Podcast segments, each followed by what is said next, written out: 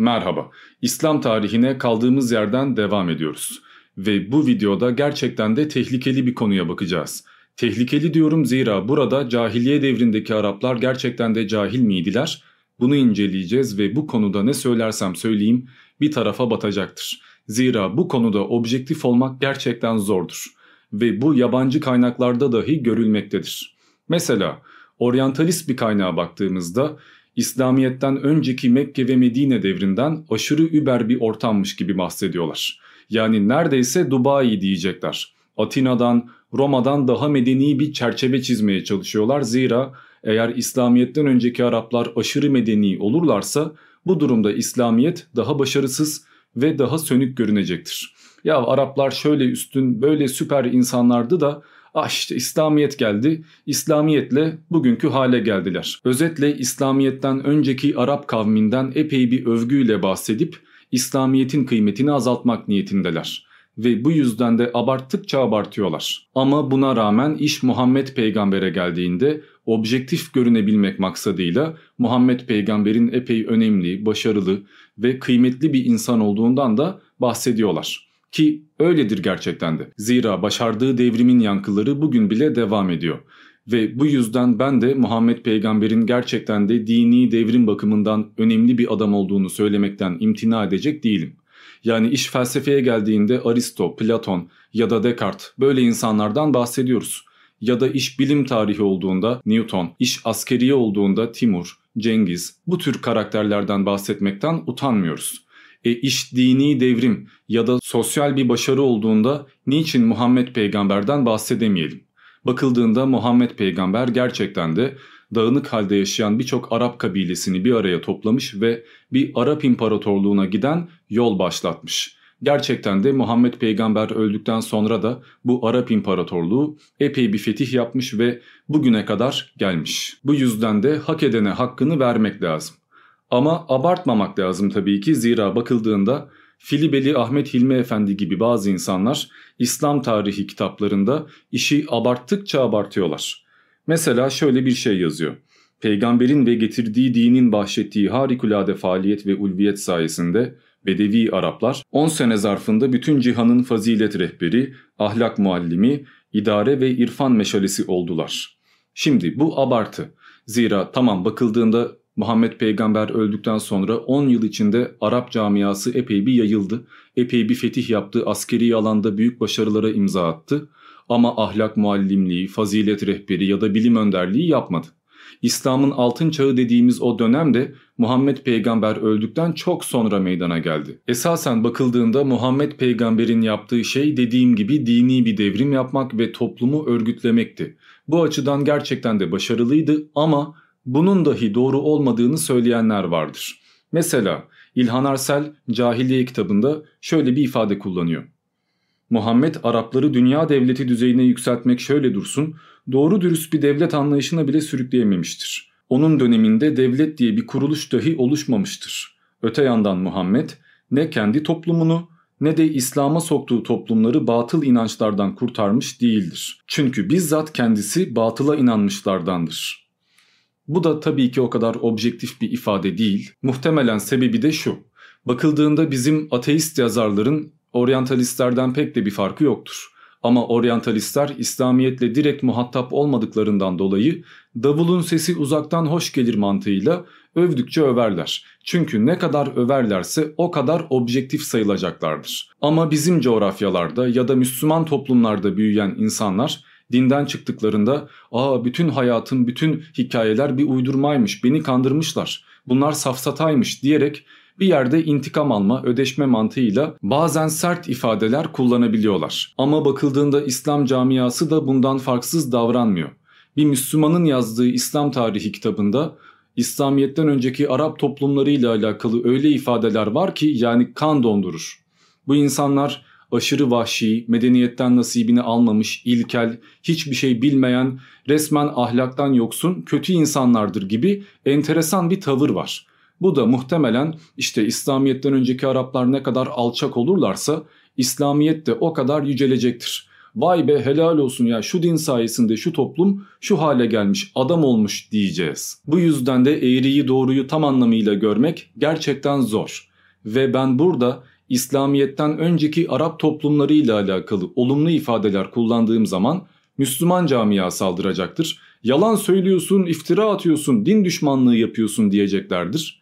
Ama tam tersi Araplar şöyle kötüydü, böyle rezaletti, İslamiyet geldi, aha göğe yükseldiler. Dersem de bu sefer non-teist camia yalakalık yapıyorsun, gerçekleri saklıyorsun diyecektir. Hadi kimseyi kırmayayım, olabildiğince naif ve orta alandan konuşmaya çalışayım dersem de bu sefer de birçok şeyden bahsedemeyeceğim için videonun bir anlamı kalmayacaktır. Haliyle ben o ne der, bu ne der diye düşünmektense kendi okuduğum, kendi gördüğüm ve ulaştığım sonucu anlatmak ve gördüğüm hakikat neyse bundan bahsetmek niyetindeyim. Evet yeterli açıklamayı yaptığıma göre artık videoya başlayabiliriz. Ama en başından söyleyeyim ben zaten daha önce Mekke ile, Medine ile ve asabiye sistemi ile alakalı videolar paylaşmıştım. Bu yüzden bu videoda Mekke'nin önemine, ticari faaliyetlere ya da dini bakımdan hangi konumda olduğuna değinmeyeceğim. Zira tekrara düşmek niyetinde değilim. Merak edenler o videolara baksınlar. Bu yüzden hemen cahiliye ifadesinden başlayacağım. Cahiliye cehil kökünden gelmektedir ve bilgisiz demektir. Ama buradaki bilgisizlik hani ilimden, irfandan anlamayan, okumamış, eğitim almamış insan anlamında değildir. Daha ziyade dini bilmeyen, hakkı bilmeyen anlamında bir ifadedir. Zira bakıldığında İslam öncesi Arap toplumu o kadar da cahil bir toplum değildir. Ve Roma, Atina ya da diğer medeniyetler onlar da İslami mantığa göre cahiller. Çünkü Allah'ı bilmiş değillerdi. Ama bilim ya da felsefe ya da medeniyet bakımından bakıldığında hiç de cahil değiller. Dolayısıyla buradaki cahiliye ifadesi o toplumun taş devrinde yaşadığı anlamına gelmiyor. Zaten Araplar da İslamiyet'ten önce mağaralarda yaşayan ya da ateşi bile keşfetmemiş enteresan tipler değillerdi. Bakıldığında benzer bir mantık bugün de devam eder. Ben bizzat şahit oldum. Yani askerde imamlık yapan bir arkadaş vardı ve Einstein'la alakalı şunu söylemişti. Eğer Einstein o kadar akıllı olsaydı İslamiyet'e geçerdi. Şimdi cehennemde yanıyor. Demek ki o kadar da akıllı bir adam değilmiş, cahilmiş.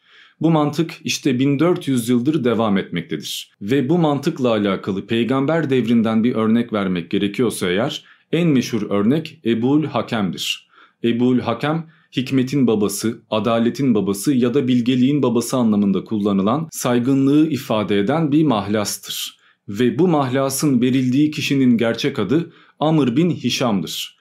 Bu kişi epey bir otorite kazanmış ve epey muteber hale gelmiş ama İslamiyet'e geçmediğinden ve İslamiyet'e karşı mücadele başlattığından, Müslümanlarla savaştığından dolayı Ebu Cehil adını almıştır. Yani bilgeliğin babası, cehaletin babası yapılmıştır. İslam'dan olmayana cahil deme tavrı Kur'an'da da yaygındır. Zümer suresi 64. ayet, Kasas suresi 55. ayet ya da Furkan suresi 63. ayet buna örnektir. Kur'an'da birçok defa cahiliye insanları gibi davranmayın ya da eski cahiliye devri gibi giyinmeyin şeklinde ifadeler görmekteyiz. Ahzab suresi 33. ayet de buna açık bir delildir. Müslümanlar Arapların hemen her şeyini cahiliye diye adlandırmışlar ama iş namaza geldiğinde, kurban kesmeye, hac etmeye geldiğinde nedense eski Arapların yaptığı ibadetleri cahillik diye adlandırmamışlar. Hatta tıpatıp bu adetleri kendi inançlarıyla devam ettirmişler. Bakıldığında İslam öncesi Araplar da Safa ve Merve arasında gidip gelmişlerdi. Hatta bir kısmı namaz kılmaktaydı ve çoğunluğu oruç tutmaktaydı. Bu sebeple bir oryantalistin veya non-teistin bu ayrıntıları incelediğinde şöyle düşünmesi normaldir. Muhammed de 40 yaşına kadar bir putperestti. Müslüman değildi. Yani kendi deyimiyle bir cahildi. Üstelik peygamberliğini iddia ettikten sonra dahi tam anlamıyla eski dinden kopmamıştı. Örneğin bahire, sahibe, vesile ya da ham gibi putperest gelenekler 19 yıl boyunca reddedilmemişti meşru sayılmıştı. Hacerül Esved taşını öpme geleneği ise cahiliye Araplarında uygulandığı şekliyle birebir İslam'da da devam ettirilmişti. Demek ki asıl problemler dini akidelerde değil, politik sebeplerde yatıyordu. Yani Muhammed bir peygamber değil, bir devrimciydi. Bu arada hayır Muhammed bir putperest değildi, bir hanifti. Bu yüzden boş konuşuyorsun Diamond daha bundan bile haberin yok bir de kalkmışsın İslam tarihinden bahsediyorsun falan diyecek olanlar bir daha düşünsünler zira Muhammed'in bütün sülalesi boydan boya putperesttir. Hatta öz amcası Ebu Talip dahi putperest bir şekilde ölmüştür ve önceki videolarımda zaten ben Haniflikle alakalı söylenmesi gerekenleri söylemiştim. Bu yüzden de bu konuyu uzatmayacağım. Cahiliye muhabbetinden devam edeceğim. Aslında şu cahiliye ifadesi bizim tarihte sıkça gördüğümüz ve damnatio memoriae diye ifade ettiğimiz anıları lanetlemek tarzından kalma bir şeydir. Bu Roma tarihinde, Mısır tarihinde, Yunan tarihinde her yerde karşımıza çıkar. Özetle bir imparatorluk yıkıldığında ve yerine başka bir imparatorluk geldiğinde ya da bir lider düşürüldüğünde ve darbe yapıldığında başka bir lider başa çıktığında hep önceki düzeni, önceki tarihi aşağılama tavrı yaygınlaşır. Bu bugün bile devam eder. Bir siyasetçi başa geldiğinde bizden önce millet tüp kuyruğunda bekliyordu falan der. Yani bakın bizden önce her şey kötüydü, biz geldik her şey mükemmel oldu. Olay bundan ibarettir. Zira Zaten dini olan bir topluma yeni bir din getirmeye kalktığınızda karşınızda 3 tane ihtimal vardır. Ya getirdiğiniz din muzaffer olacak ve karşıdaki dini yenecek ve halk bu yeni dine inanacak.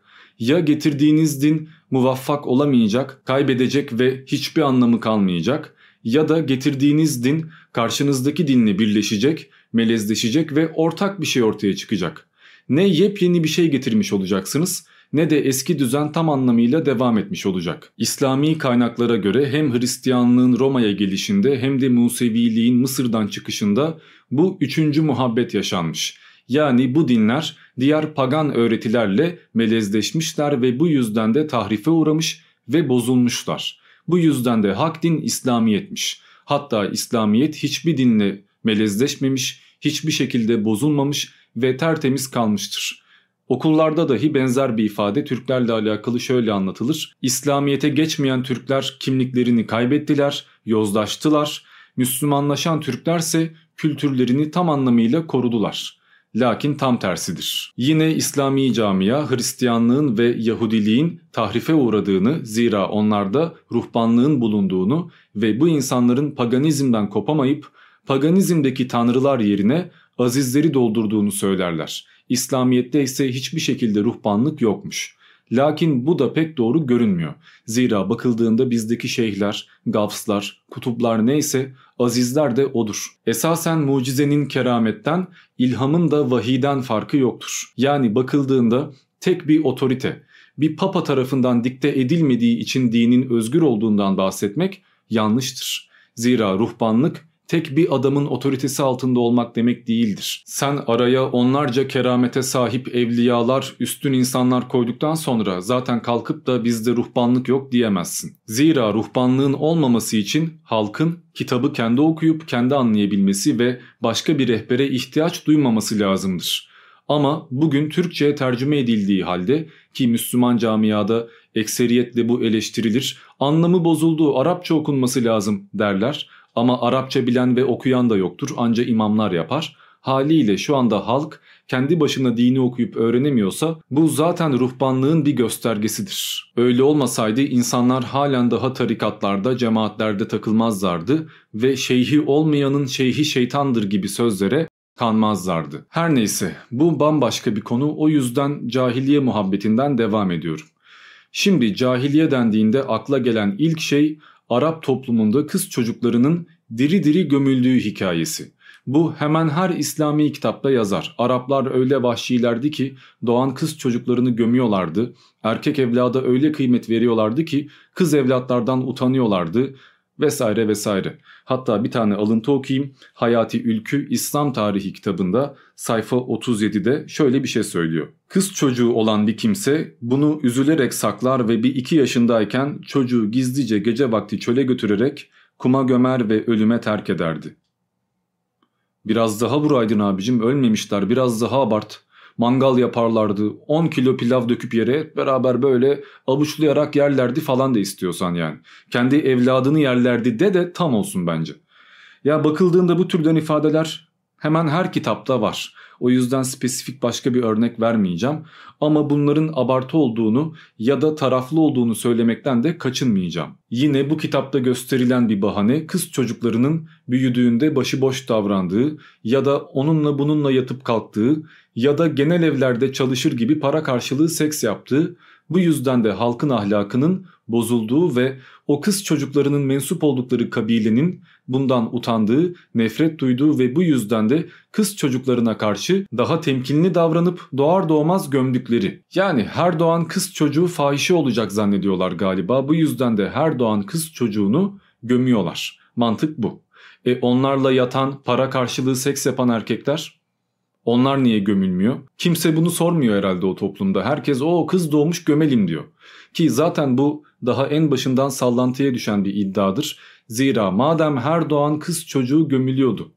O zaman bu toplum nasıl çoğalabildi? Nasıl büyüyebildi? Bu yüzden de bazı kaynaklar öyle her doğan kız çocuğu değil de ilk doğanları öldürülüyordu. Hani bak bu olmadı tutmadı ilkini kurban edelim İkincisi erkek doğsun yani adak yapalım mantığıyla öldürüyorlardı derler. Ve olur da ikincisi de eğer kız doğarsa e yapacak bir şey yok. O zaman ergenliğe kadar büyütelim. Ergenliğe geldiğinde bir aileyle evlendirelim. Biz de ondan kurtulalım gözüyle bakarlar derler. Lakin bu da yanlıştır.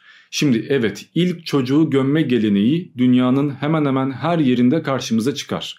Zira ilk doğan evlat Tanrı'ya aitti diye düşünmüşlerdir. Ama ilk çocuk erkek olsa dahi öldürürlerdi. Yani amaç bir dahakinin kız doğması değildi. İlk doğan çocuğun Tanrı'ya ait olmasıydı. Olay bundan ibaretti. Haliyle hayır Arap toplumunda işte o farklıydı bir tek kızları öldürüyorlardı demek için gerçekten sağlam bir kaynak göstermek lazımdır. He kimse evladını gömmüyordu Arap toplumu mükemmel bir toplumdu gibi bir iddiam yok. Zaten bakıldığında Dumatyan kabilesi gerçekten de bu çocuk gömme muhabbetini yapmış. Ama koskoca toplumda bir iki tane kabile yapmış ve kısa süreliğine yapmışlar. Ve bakıldığında mantıken bütün bir Arap toplumunun da zaten sürekli evlat kurban etmesi mantıklı olmazdı. Zira o dönemde 10 tane evladın varsa ergenlik yaşına belki 2 tane 3 tane anca ulaşabiliyor. Bebek ölümleri çok fazla, ölü doğumlar ayrı muhabbet bir de bebekliğinde zaten iyi bakamadığından, hava şartlarından ya da beslenme problemlerinden ölenler var. Millet süt anne falan tutmaya çalışıyor. Süt annelik diye bir şey var zaten. Muhammed peygamber de zaten 5 yaşına kadar bir süt anneyle kalmıştır. Daha sonra bahsedeceğiz. Haliyle o kadar hastalık ve problem olan bir coğrafyada ayrıyeten kalabalığın önemli olduğu, güç anlamına geldiği bir toplumda doğan evladını öldürmen zaten saçmadır. En kötü ihtimalle kız mı doğdu? Ev işine yardımcı olur.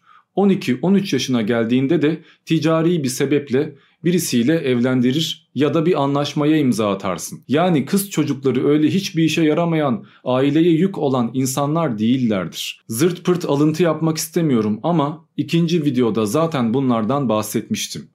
Haliyle bütün bir toplum öyle manyak gibi her doğan kız evladını öldürmüyordu. Öldürmesi de zaten mümkün değildir. Peki bu muhabbet neden bu kadar çok gündeme geliyor? Çünkü Kur'an'da Tekvir suresinde 8. ve 9. ayetlerde bu adete gönderme vardır ve mev'ude ifadesi kullanılmaktadır. Mümtehine suresi 12. ayette de çeşitli tefsirlerle buna yer verilmiştir. Bazı müfessirlerse Arapların bazen fakirlikten kız çocuğunu gömdüğünü söylemişlerdir. Yani mecburiyetten. Ya da bazı insanlar yine Arap toplumunda kız çocukları Tanrı'nın meleği diye adlandırılmışlardır. E melekler de Tanrı'ya yakın olmalıdır. O halde öldürmek lazımdır. Mantığıyla evlatlarını öldürmüşlerdir derler.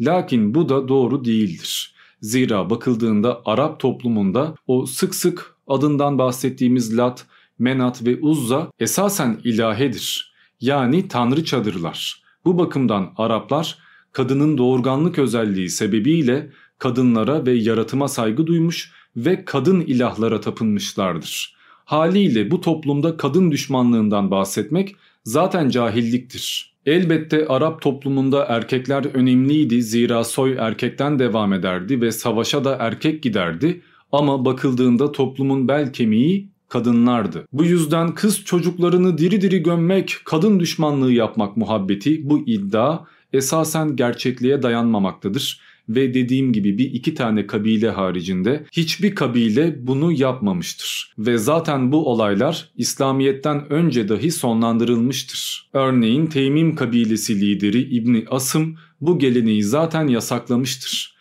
Ve bunun gibi birçok örnek vardır. Ayrıyeten İbrahim peygamberin de Tanrı istiyor diye evladını kurban etmeye hazırlandığını, hatta taşa yatırdığını ve bıçağı da boğazına dayadığını ama daha sonra Tanrı'nın gökten bir koç, kuzu, bir hayvan göndermesiyle bu kurban ritüelini insandan hayvana taşıdığını biliyoruz değil mi? E bu durumda eğer Tanrı bir adak yollamasaydı İbrahim peygamber evladını öldürmüş olacaktı. Siz bugün İbrahim peygamber de ne cahil bir adammış evladını öldürmüş diyecek miydiniz? Hayır Allah öyle istedi o da yaptı mümin bir adamdı diyecektiniz. E işte bu Araplar da dini sebeplerle onların inandığı Allah öyle emrediyor diye zamanında bazı evlatlarını gömmüşler. Ha ama onların inandığı Allah gerçek Allah değil. Onlar şeytana tapıyorlardı. Onlar putperestti. Onlar müşrikti. Gerçek olan bizimki bu yüzden de İbrahim peygamber yaptığında haktır. Ama başkası yaparsa cinayettir. Bir Müslüman pekala şöyle bir cevap verebilir. Lakin Müslüman olmayanlar için bu hiçbir şey ifade etmez ve şu anda dünyanın ekseriyeti Müslüman değil. Haliyle siz öyle inanıyorsunuz diye bu öyle olduğu anlamına gelmiyor. Ama işte propaganda o kadar çok yapılmış ki Karen Armstrong dahi kendi kitabında bu adetin var olduğundan bahsetmiş. Gerçi iki tane oryantalist anlayış var zaten. Bir Goldziher gibi insanlar var. İslamiyet'i tamamen reddetmek ya da Muhammed'in bir akıl hastası olduğunu iddia etmek gibi şeylerde bulunmuşlardır. Bir de Muhammed peygambere resmen iman etmiş gibi Müslümandan daha Müslüman davranmak, İslam'dan daha İslamcı olmak ve yere göğe sığdıramamak objektif görüneceğim, övgü toplayacağım diye o dine inanmadıkları halde o dine inanmış gibi kitap yazmak. Yani siz bugün bir ateistin Muhammed'in hayatıyla alakalı kitap yazdığını ve Muhammed Allah'ın elçisidir, kesinlikle sahtekar değildir ya da tek yaptığı şey Allah ne istiyorsa onu gerçekleştirmektir, o tam anlamıyla peygamberdir dediğini düşünebiliyor musunuz? Bunu diyorsa zaten bu adam ateist olamaz. Ama maalesef Müslüman camia yabancılardan ya da dinsiz camiadan bir kitap yazıldığında böyle ifadeler görmeyi bekliyor. Eğer bu şekilde ifadeler kullanmıyorsanız objektif değil, saldırgan, oryantalist, dinime küfrediyor vesaire vesaire diyorlar. İslam'ın cahiliye diye adlandırdığı devirden başka bir örnek vermek gerekiyorsa eğer sünnet olma adeti en meşhur örneklerden biridir. Bakıldığında sünnet olma hem Yahudilerde vardır hem de Mısır toplumunda sünnet gelenekselleşmiştir. Şöyle söyleyeyim. Kral Narmer zamanında yani milattan önce 3000'lerde Mısırlılar esir ettikleri düşman askerlerini tamamen hadım ediyorlardı. Ama bu çok fazla kan kaybına ve ölüme sebep olduğundan zamanla komple kesmektense işaret bırakmak yani bir bölümünü almakla yetindiler. Hatta daha sonra 3. ara dönemde yani Mısır'ın çöktüğü çağlarda artık tamamen imparatorluğun ve firavunluğun hiçbir hükmünün kalmadığı devirlerde eskiden köle olan bazı kavimler darbe yapmayı başarmış ve tahta oturmuşlardır. Hatta Mısır'a aynı anda 5 tane kralın hükmettiği dahi olmuştur. Ve bu krallardan bazıları da sünnetli krallardır. Ve bu krallar eskiden aşağılamak maksadıyla uygulanmış olan bu adeti artık kutsanma maksadıyla ele almaya başlamışlardır. Hatta Piyanki devrinde dahi sünnetli olmayan tüccarlarla ya da sünnetli olmayan devlet adamlarıyla rakiplerle muhatap olunmaz. Bu yüzden de bu adet Mısır'ın son zamanlarında halka da sirayet etmiştir ve bakıldığında Yahudi kaynaklarında sünnet İbrahim'le Yahve arasında yani Tanrı arasında bir anlaşma diye aktarılmaktadır. Yani bu adet önce Mısır'daydı, Mısır'dan Yahudi toplumuna geçti ve onlardan da görüldüğü kadarıyla İslamiyet'e kadar uzandı. E herhalde kardeşim tabii ki sonuçta bakıldığında Tevrat'ı da aynı Allah gönderdi. Bu yüzden de Tevrat'ta ya da Yahudilerde olan bazı şeylerin İslamiyet'te de olması şaşılacak bir şey değildir diyenler vardır muhtemelen. Evet bu şaşılacak bir şey değil ama bakıldığında hem Yahudiler bu adeti putperest diye adlandırdığımız Mısır'dan almışlar hem de Kur'an'da sünnet olmakla alakalı bir ifade yok. Yani Kur'an'da zaten böyle bir ayet yok. Ek bir bilgi daha vermek gerekiyorsa eğer örneğin domuz eti ile alakalı şöyle örnekler görmekteyiz. Mısırlılar domuz etini kirli saymışlardı ve yemezlerdi. Ve domuza direkt dokunan bir insan hemen gider elini, yüzünü, vücudunu yıkardı. Ve bu gelenek daha sonra görüldüğü kadarıyla Yahudilerde de devam etmiş. Ama bunu İslamiyet şuradan çaldı buradan çaldı mantığıyla anlatmıyorum. Hatta tam tersi şu anda internette son derece popülerleşmiş bir iddiayı çürütme yoluna gidiyoruz. Zira bazı insanlar diyorlar ki Muhammed bir koyun tüccarıydı ama domuz epey ucuzdu ve üretimi de kolaydı. Bu yüzden de koyun satılmıyordu. Herkes domuz yiyordu. Muhammed de para kazanmak için domuzu haram kıldı ve ardından da herkes mecburiyetten koyun ticareti yapmaya başladı. Muhammed de zenginleşti. Lakin bu tamamen uydurmadır. Zaten anlattık hem Yahudilerde hem de Mısır'da domuzla alakalı negatif bir bakış zaten yaygınlaşmıştır. Ve Muhammed peygamberin de ticari hayatını işte koyun tüccarlığı yapıyor seviyesine indirmek cehalettir. Adam daha ergenlik yaşlarından beri büyük büyük kervanlarla önemli ticaretler yapmış ve birçok bölgeyi gezmiş. Bu konudaki başarısı ve adaletiyle de ün yapmış bir adamdır. Yani iki tane siyer kitabı okuyan zaten bunu bilir. Devam edersek Tevrat ve Kur'an arasındaki benzerlik aslen şaşılacak bir şey değildir. Zira Kur'an daha önce de anlattığım üzere Tevrat'ı tasdik etmektedir. Burada şaşılacak olan şey Tevrat'ın birçok ritüeli ve fikri Mısır halkından aşırmış olmasıdır. Bu da dolaylı yoldan cehennemlik ilan edilen firavunların kültürünün direkt İslam tarafından yaşatıldığı anlamına gelir. Zaten Mısır'ın son yazı biçimlerinden biri olan demotik yazının da Arapça ile epey benzerlik taşıdığı bilinmektedir. Sağdan sola okunma ve sesli harf kullanmama gibi ayrıntılar bir yana sırf bakıldığında bile bu iki yazı türü arasında net bir akrabalık olduğu anlaşılabilir.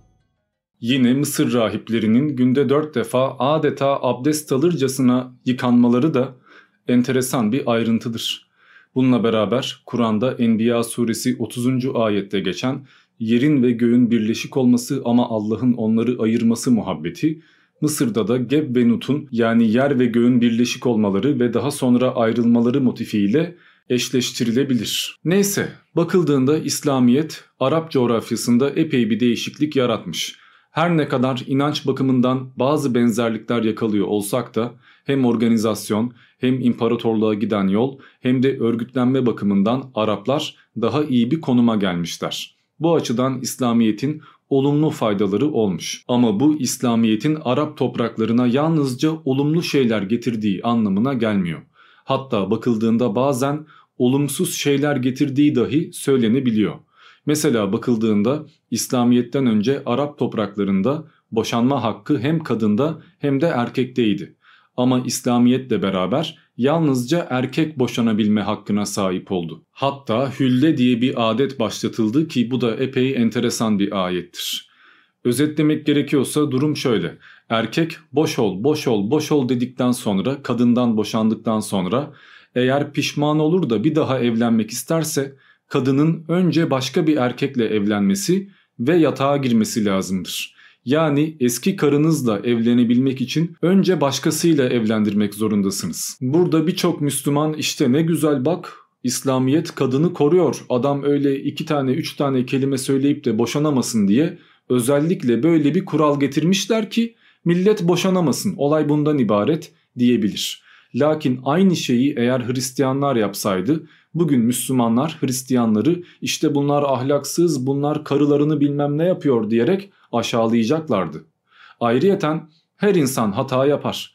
Boşanmak eğer üç tane kelime söylemek kadar kolaysa bir kavgada, bir problemde, bir sinirle illaki insanlar bu türden yanlış kararlar alabilirler. Ama boşanmışsa boşanmıştır. Yeniden evlenmek için niçin illa da başka bir adamla gerdeğe sokmak gerekiyor? Bu bakınca o kadar da medeni bir davranış gibi görünmüyor. Bakın burada kendi kendime adet uydurmuyorum. Bakara suresi 230. ayette bu konuya değiniliyor. Yani sizin Arapça okunduğunda aşka gelip ağlıya ağlıya dinlediğiniz ayetlerden bahsediyoruz. Ha kabul eden eder. O ayrı. Ama neticede bu cahiliye devrindekilerden kat be kat üstün bir uygulama değil. Ve tek uygulama bu da değil. Bakıldığında şigar ve müta diye adlandırdığımız ki muta diyenler de vardır iki adet görüyoruz. Ve Muhammed peygamber de bu iki adeti İslamiyet'e sokmuş. Ve bu iki adet de cinsellikle alakalı şeyler. Örnek vermek gerekiyorsa şigar şudur. Ben mesela bir arkadaşımın kız kardeşiyle evlenmek istiyorum diyelim. Bu durumda kendi kız kardeşimi o arkadaşıma veriyor. Ya da ben bir arkadaşımın kızıyla evlenmek istiyorum diyelim. Bu durumda ben de kendi kızımı o arkadaşıma veriyorum. Resmen araba takaslar gibi kadın takaslıyoruz. Şafiler şigar adetini batıl sayar ve reddederler ama bakıldığında Hanefilerde bu sahihtir. Ayrıyeten müta adeti ki nasıl anlatayım bilmiyorum. Legal fuhuşa benzeyen enteresan bir yöntemdir. Olay şu. Diyelim ki ben savaşa gittim, aylarca kadın yüzü görmedim ya da evlenecek bir kadın bulamadım. Azmışım artık yani. Ya millete tecavüz edeceğim ya tacizde bulunacağım ya da bir takım problemler yaşanacak. Bu durumda karşılıklı bir şekilde bir kadınla anlaşıp geçici süreliğine nikah kıyıyoruz. Yani genel eve gitmektense bir kadınla bir aylığına, bir günlüğüne ya da 3 aylığına anlaşıp parasını verip o para karşılığında seks yapıyorum. Olay bu. Ve daha sonra boşandığımda da hani tazminat ödemek gibi ya da mehir vermek gibi şeylerle uğraşmıyorum. Şii kaynaklar müta nikahının en az 3 ay sürmesi gerektiğini söylerler. Zira kadın adet görmeli ve hamile olup olmadığı anlaşılmalı. Ayrıyeten bir adamdan başka bir adama hızlı bir şekilde geçemesin diye 3 ay boyunca en azından daha evliliğe benzeyen hani one night stand gibi olmayan çok eleştirilmeyecek bir yöntem uygulanmalı. Şimdi gene yahu ne güzel bak adamlar tacizi, tecavüzü böyle değişik şeyleri engellemek için resmen toplumda nizamı sağlamak için bu türden bir sistem yaratmışlar. Bunda ne var yani diye soranlar çıkacaktır. E, en basiti Türk mantığıyla cevap vereyim. Aynı şeyi anan bacın yapsa ne hissederdin kardeşim? Fakat İbn Abbas Muhammed peygamberin bu türden aktiviteleri onayladığını aktarıyor. Ha, bazı kaynaklarda Hayber gününde bu olayın yasaklandığı söylense de bakıldığında Huneyn seferi esnasında Muhammed peygamberin Cabir İbni Abdullah'la Seleme İbni Ekva'ya size mutanikahı kıymaya izin verdim gidin ihtiyacınızı giderin dediği bilinmektedir. Ve bu peygamber devriyle sınırlı kalmadı. Bakıldığında 1990'da İran'da dul kadınlara müta nikahı kıyma izni verildi. Yani İslam'da şu yok, İslam'da bu yok, iftira atıyorsun demeden evvel bir İslam tarihine ya da İslami ülkelere, şeriatın hakim olduğu topraklara bakmakta fayda var. Devam edersek bir de evlatlık muhabbeti var ki bu epey meşhurdur. Şöyle anlatayım. İslamiyet'ten önce Arap topraklarında birisi bir evlatlık aldığında evlatlığı öz evladıyla eşti. Yani kimse işte bu evlatlık bu aslında yabancı benden gelmiyor diye düşünmezdi. Ve evlatlığının evlendiği kişiyi de kendi evladı sayarlardı. Mesela bakıldığında Muhammed peygamber Zeyd isimli bir evlatlığa sahipti. Zeyd en başında köleydi ama daha sonra evlatlığı yapıldı ve kimse Zeyd için Muhammed'in evlatlığı şeklinde bir ifade kullanmazdı. Oğlu derlerdi, evladı derlerdi ama peygamberliğin son yıllarında bu değişti. Muhammed peygamber Zeyd'in karısı olan Zeynep'le evlendi ve evlatlıklar öz evlat statüsünden çıkarıldılar. Bir yabancı haline geldiler ki bu konu özellikle oryantalist camiada epey bir tartışılmıştır yani hemen her oryantalist kitapta zaten Zeyd ve Zeynep muhabbetine değinilmiştir. Muhammed peygamberin şehvet düşkünü bir adam olduğunu iddia etmişlerdir. Lakin ben bu görüşte değilim. Zira Muhammed peygamber zaten Zeynep'i tanımaktaydı ve evlendiklerinde de kadın neredeyse 40 yaşına gelmişti. Yani o anlatılan hikayelerde olduğu gibi adam bir anda azgınlıktan evladından boşatıp da kadınla evlenmedi. Zaten bununla alakalı daha sonra bir video paylaşacağım. O yüzden şimdilik değinmiyorum. Çünkü bu yüzden birçok kişi Muhammed peygamberi eleştirmiştir. Ve dedikoduların çıkmasıyla olay iyice büyümüştür. Ahzab suresi 37. ayet buna örnektir. Ve bence bu iyi bir adet değildir. Çünkü eğer iş peygamberin sünnetini devam ettirmekse bu durumda bugün herkes evlatlığının karısıyla evlenmek isteyebilir ve her gelin kayınpederi için potansiyel bir avrat olur. Ayrıyeten bu olayla beraber değişen evlatlık sistemi toplum yapısını da epey bir değiştirmiştir. Artık evlatlıklar yabancı sayılmışlardır. Bu saatten sonra bir kadının evlatlığının yanında açık giyinmesi mümkün değildir. Her ne kadar bebekliğinden beri o büyütmüş olsa da artık o evlat yabancıdır, haramdır. Veya bir erkek evlatlık bir kız aldığında o kızı okşayamaz, öpemez, sarılamaz, evladı gözüyle bakamaz. Zira o yabancıdır ve ondan şehvet duyma ihtimali vardır. Gerçi evlatlığı bırakın Diyanet zaten kendi öz kızından şehvet duymak, ona bakıp hallenmek haram değildir şeklinde açıklamalar yapmıştı. E yani bakınca kendi öz evladına karşı dahi bir şeyler hissedebilen bir kafa yapısı belki yabancıya karşı da evlatlığa karşı da bir şeyler düşünebilir. Haliyle şunlara bakınca bir non-teistin acaba hangisi cahiliye diye sorması pek de absürt olmayacaktır. Ki bakıldığında bu evlatlık muhabbeti peygamber hayattayken de bir problem yaratmıştı. Huzeyfe adındaki biri Salim adındaki evlatlığını kendi öz yeğeniyle evlendirecek kadar çok sevdiğinden ve karısı Selbe de evladı Salim'e gerçek evladı gibi yaklaştığından Muhammed peygambere ya biz bu saatten sonra artık kaç yıl bakmışız bu çocuğu nasıl yabancı gibi karşılayacağız diye sormuşlardır ve Muhammed peygamber Selbe'ye sen Salim'i emzir o sütünü emdikten sonra zaten süt annesi olmuş olacaksın bu yüzden de o kadar uzak kalmana gerek kalmayacak demiştir. Ama Salim 30 yaşında bir adam. E, Selbe de epey yaşlanmış. Yani o yaşta bir kadının 30 yaşındaki adamı emzirmesi de pek caiz değil. Bu yüzden şöyle bir taktik kurgulanmıştır. Sen sütünü bir kaba, bir kaseye sağ ve Salim'e ver.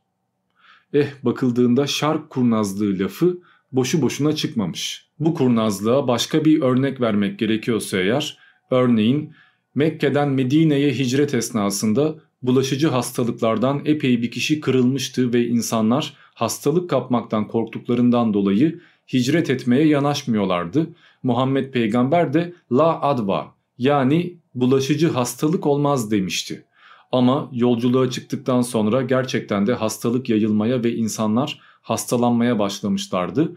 Bu sefer insanlar şikayete geldiğinde Muhammed eğer hastalık bulaştıysa Allah'ın isteğiyle bulaşmıştır şeklinde konuyu uzatan bir cevap vermiştir. Ama daha sonra bu hastalıklar develere de sirayet ettiğinde yani binek hayvanları da zarar görmeye başladığında kadercilikten vazgeçmiş ve hastalıklı deve sağlıklı deveye yaklaştırılmasın şeklinde emirler vermişti.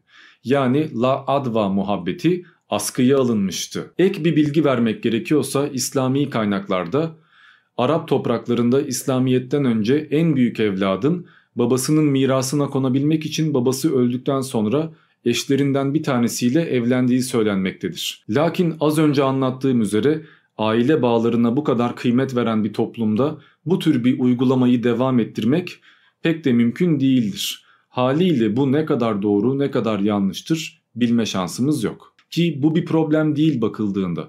Ölmüş babanın bilmem kaç tane eşinden bir tanesiyle evlenmek halen hayatta olan evlatlığının karısıyla evlenmekten daha ahlaka mugayir değil. Ve bir hatayı daha düzelteyim. Bakıldığında İslamiyet'ten önceki Arap toplumu öyle ahlaksız, şerefsiz, hiçbir şekilde merhameti olmayan enteresan bir toplum değildir. Huza İbni Luhay gibi insanlar her hac mevsiminde deve kestirip, kıyafet dağıtıp, fakirleri doyurup insanlara iyilik yapmışlardır.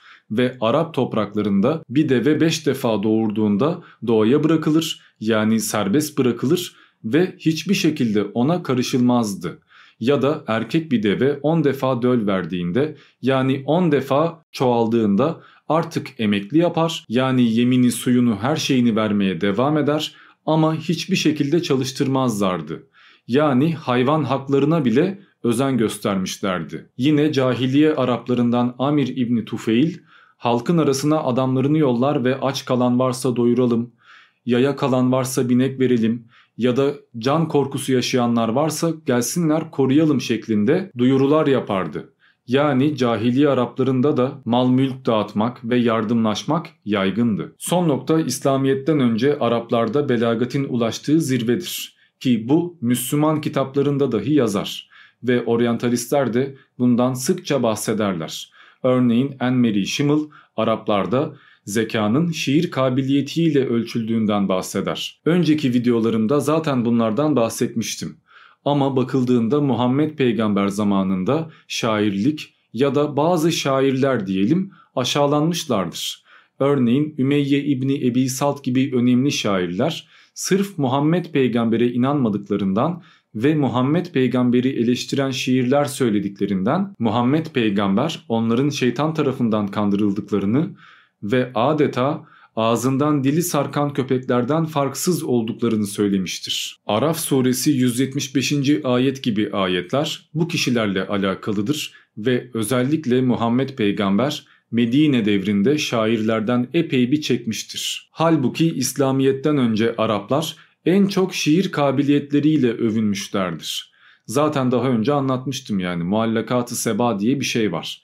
Şiir festivalleri, edebiyat yarışmaları, panayırlar hatta hiç durmadan 3 saat 4 saat boyunca ara vermeden hikaye anlatmalar yani ezbere ve kafiyeye bakan bir kültür anlayışı, bir yetenek. Bu zaten Araplarla alakalı en meşhur şeydir. Ve bu yüzden bugün Müslümanlar İslamiyet'ten önceki Araplardan bahsedecekleri zaman her konuda aşağılasalar da iş edebiyata geldiğinde aşağılayamazlar. Zira Kur'an da bu edebiyat sayesinde yazılmıştır. İş Allah tarafından yollanmış olsun veya olmasın bakıldığında Allah anlayasınız diye onu Arapça bir Kur'an olarak indirdik diyor. Böyle ayet var ve Araplar da o dönemde şiir şeklinde konuşmaktan anlıyorlar bir şeyi ağdalı, uzun uzun, adeta türkü söyler gibi okumak, bu şekilde anlatmak ve her daim tekrar yapmak. Zira tekrar ezberlemeyi kolaylaştırır. Bu Yahudilerde de vardı. Yani Mezmurlar kitabında zaten komple tekrar devam eder. Ya da Kur'an'da şunu yaptık hala görmüyorlar mı? Bunu yaptık hala mı görmüyorlar? E şunu da yaptık yine görmeyecekler mi? şeklinde arka arkaya kendini tekrar eden onlarca ayet hatta sure bulmak mümkündür. Ve o dönemde yani Kur'an daha yazılmadan evvel bir sürü hafızın ortaya çıkmış olması ve insanların da Kur'an'ı ezberlemiş olması bu yüzdendir. Zira zaten böyle bir kültür vardır. Tabi Arapların ilgilendikleri tek ilim şiir değildi. İlmi nücum yani astroloji, ilmi hayl yani at ilmi, ilmi enva yani meteoroloji, ilmü esatir yani hikaye anlatıcılığı, ilmü kehanet yani ön sezi veya tahminde bulunma ustalığı, ilmi kıyafet yani iz sürücülüğü ve nesep ve tıp gibi birçok ilim Arap coğrafyasında yaygındır. Yine cahiliye devrindeki Araplar öyle din düşmanı ya da aşırı dindar, yobaz, saldırgan tipler değillerdi. Hatta bilakis daha önce anlattığım üzere Mekke'de onlarca dinden, onlarca inançtan insanlar bulunmaktaydı ve her dine özel çadır ve panayır kurulmaktaydı. Yani insanlar zaten başka dinlere tahammül etmeyi öğrenmişlerdi. Herkesin inancı kendineydi. Ama İslamiyetle beraber bu değişti. Zira İslamiyet bütün dinlere meydan okuyan bir dindi ve buna rağmen Muhammed peygamber Arap ilahlarından veya putlardan kötü bir şekilde bahsetse adeta küfretse dahi Araplar sineye çekmişlerdi. En basitinden amcası Ebu Talip inanmadığı halde Muhammed'i korumaya devam etmişti. Bu İslami kaynaklarda da yazar. Zaten din dersinde dahi öğretilmektedir. Muhammed peygamber o kadar çok eleştiride bulunmuştur ki Mekkeli müşrikler Ebu Talib'e gelmiş ve senin yeğenin bize sövüyor, sayıyor, ilahlarımıza hakaret ediyor. Sen bir şeyler yap yoksa biz yapmak zorunda kalacağız şeklinde uyarılarda bulunmuşlardır. Ve 1400 yıl öncesinden bahsediyoruz.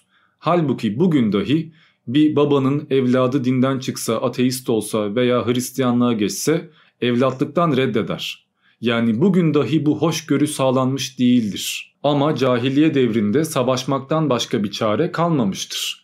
Zira Muhammed peygamber benim dinimden olmayanlar cehennemde yanacaklar, onlar şöyleler, böyleler şeklinde aşağılayan ve korkutan ifadeler kullanmıştır. Yine bakıldığında cahiliye devrinde insanlar hangi puta tapıyor olurlarsa olsunlar Kabe'ye tavaf etmeye gelebiliyorlardı. Ama İslamiyetle beraber bu yasaklandı. Yani Kabe'ye gelip de İsa'ya veya başka bir ilaha tapmak imkansızdır. Yine birçok kaynakta Ömer İslamiyet'e geçtikten sonra ona saldırmak isteyen Mekkeli müşriklere diğer Mekkeli müşriklerin Ne olmuş canım bir adam kendi isteğiyle din değiştirdiyse bize ne herkes istediğine inanır şeklinde karşı çıktığı yani putperestin bizzat Müslümanı koruduğu dahi söylenmektedir. Yani Mekke'de din seçme özgürlüğü gayet tabii vardır. Yeter ki sen sapkınsın cehennemde yanacaksın püh Allah belanı versin şeklinde kışkırtıcı argümanlarla gelme. E bakıldığında bir adam ben lata tapmayacağım da Uzza'ya tapacağım ya da Uzza'ya tapmayayım Er-Rabbe'ye tapayım, başka bir Rabbe tapayım dediğinde kimse karşı gelmiyor, karışmıyor. Ya da Mekke, Medine Hristiyan kaynıyor, Yahudi kaynıyor. Ama hiçbir müşrik onlara saldırmıyor. Hatta Mekke'de ilk videoda anlattığım üzere Meryem Ana putunun dahi bulunduğu söylenmektedir. Ya da bakıldığında Müslümanlar ne iddia ediyorlar? Muhammed peygamber Hanif'ti. Orada bir sürü Hanif vardı. Onlar gerçek dini yaşıyorlardı. E bu durumda bu Hanifler nasıl oldu da katliama maruz kalmadan rahat bir şekilde inançlarını yaşayabildiler. Nasıl oldu da yüzlerce yıl boyunca Haniflik sabit bir şekilde kalmaya hatta büyümeye devam etti. Ve niçin iş Muhammed peygambere geldiğinde savaşmaktan başka çare kalmadı. Zira Muhammed peygamber o ayette yazdığı gibi İslam bütün dünyaya egemen olana kadar İslam yolunda savaşın mantığına geldi. Yani bugün herkes Muhammed peygamberin uğradığı Mekke zulmünden bahseder hep sürekli ezilmiş, saldırıya maruz kalmış, kimseye bulaşmadığı halde herkes onunla mücadele etmiş gibi davranırlar. Ama işin bir de Müslüman taraftaki versiyonundan bahsetmezler. Ya da Muhammed peygamber Kabe'ye geldiğinde ve bütün putları devirdiğinde din özgürlüğüne karşı bir şey olduğundan bahsetmezler. Ya da bugün şeriatın hakim olduğu ülkelerde dinden çıkmanın cezasının idam olduğundan bahsetmezler. Yine Kur'an'da Tevbe suresi 113. ayette cehennemlik oldukları anlaşıldıktan sonra kendi akrabanız bile olsa marifet dilemeyin yani onlar için dua etmeyin yazıyor. Ve Muhammed'in de ona yıllarca baktığı ve koruduğu halde Ebu Talip hakkında marifet dilemediği biliniyor. Özetle İslamiyet'te bizden olmayan herkes cehennemliktir ve bizden olmayan herkes potansiyel bir rakiptir mantığı zaten yaygın. Bu yüzden de gerçek İslam bu değil ya da herkesin inancı kendine, kimse kimseye karışamaz, hoşgörü dini bu türden sloganlar pek de bir anlam ifade etmiyor. Fetih suresi 16. ayet ya da Tevbe suresi 5. ayet bu bağlamda yeterince açıklayıcıdır. Her ne kadar Müslümanlar bu ayetler için hayır bunlar yalnızca savaş vaktinde geçerlidir deseler de zaten İslam'ın diğer bütün inançlara karşı bir savaş başlattığı ve bütün dünya Müslümanlaşmadan tam anlamıyla bir barıştan bahsetmenin mümkün olmadığı bir gerçektir. Bu yüzden de o ayetler şu anda geçerli değil demenin hiçbir anlamı yoktur. Bugün cahiliye devri dendiğinde hep o dönemdeki Araplardan eleştiriyle bahsederler.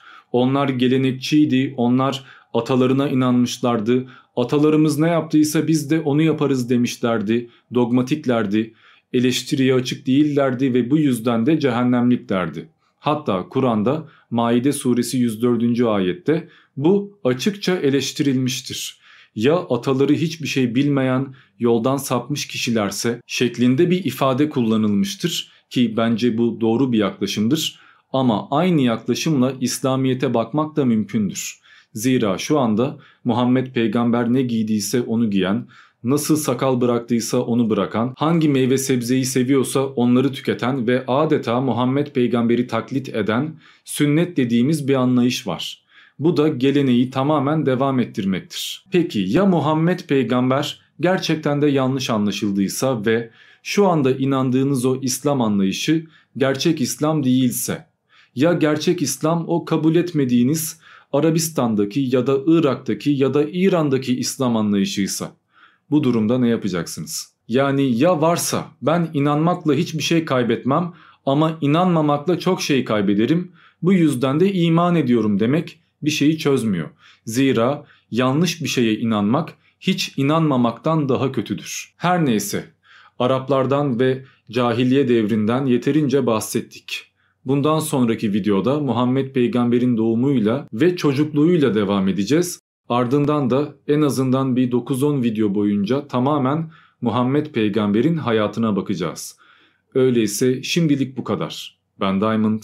Diğer videolarda görüşmek üzere.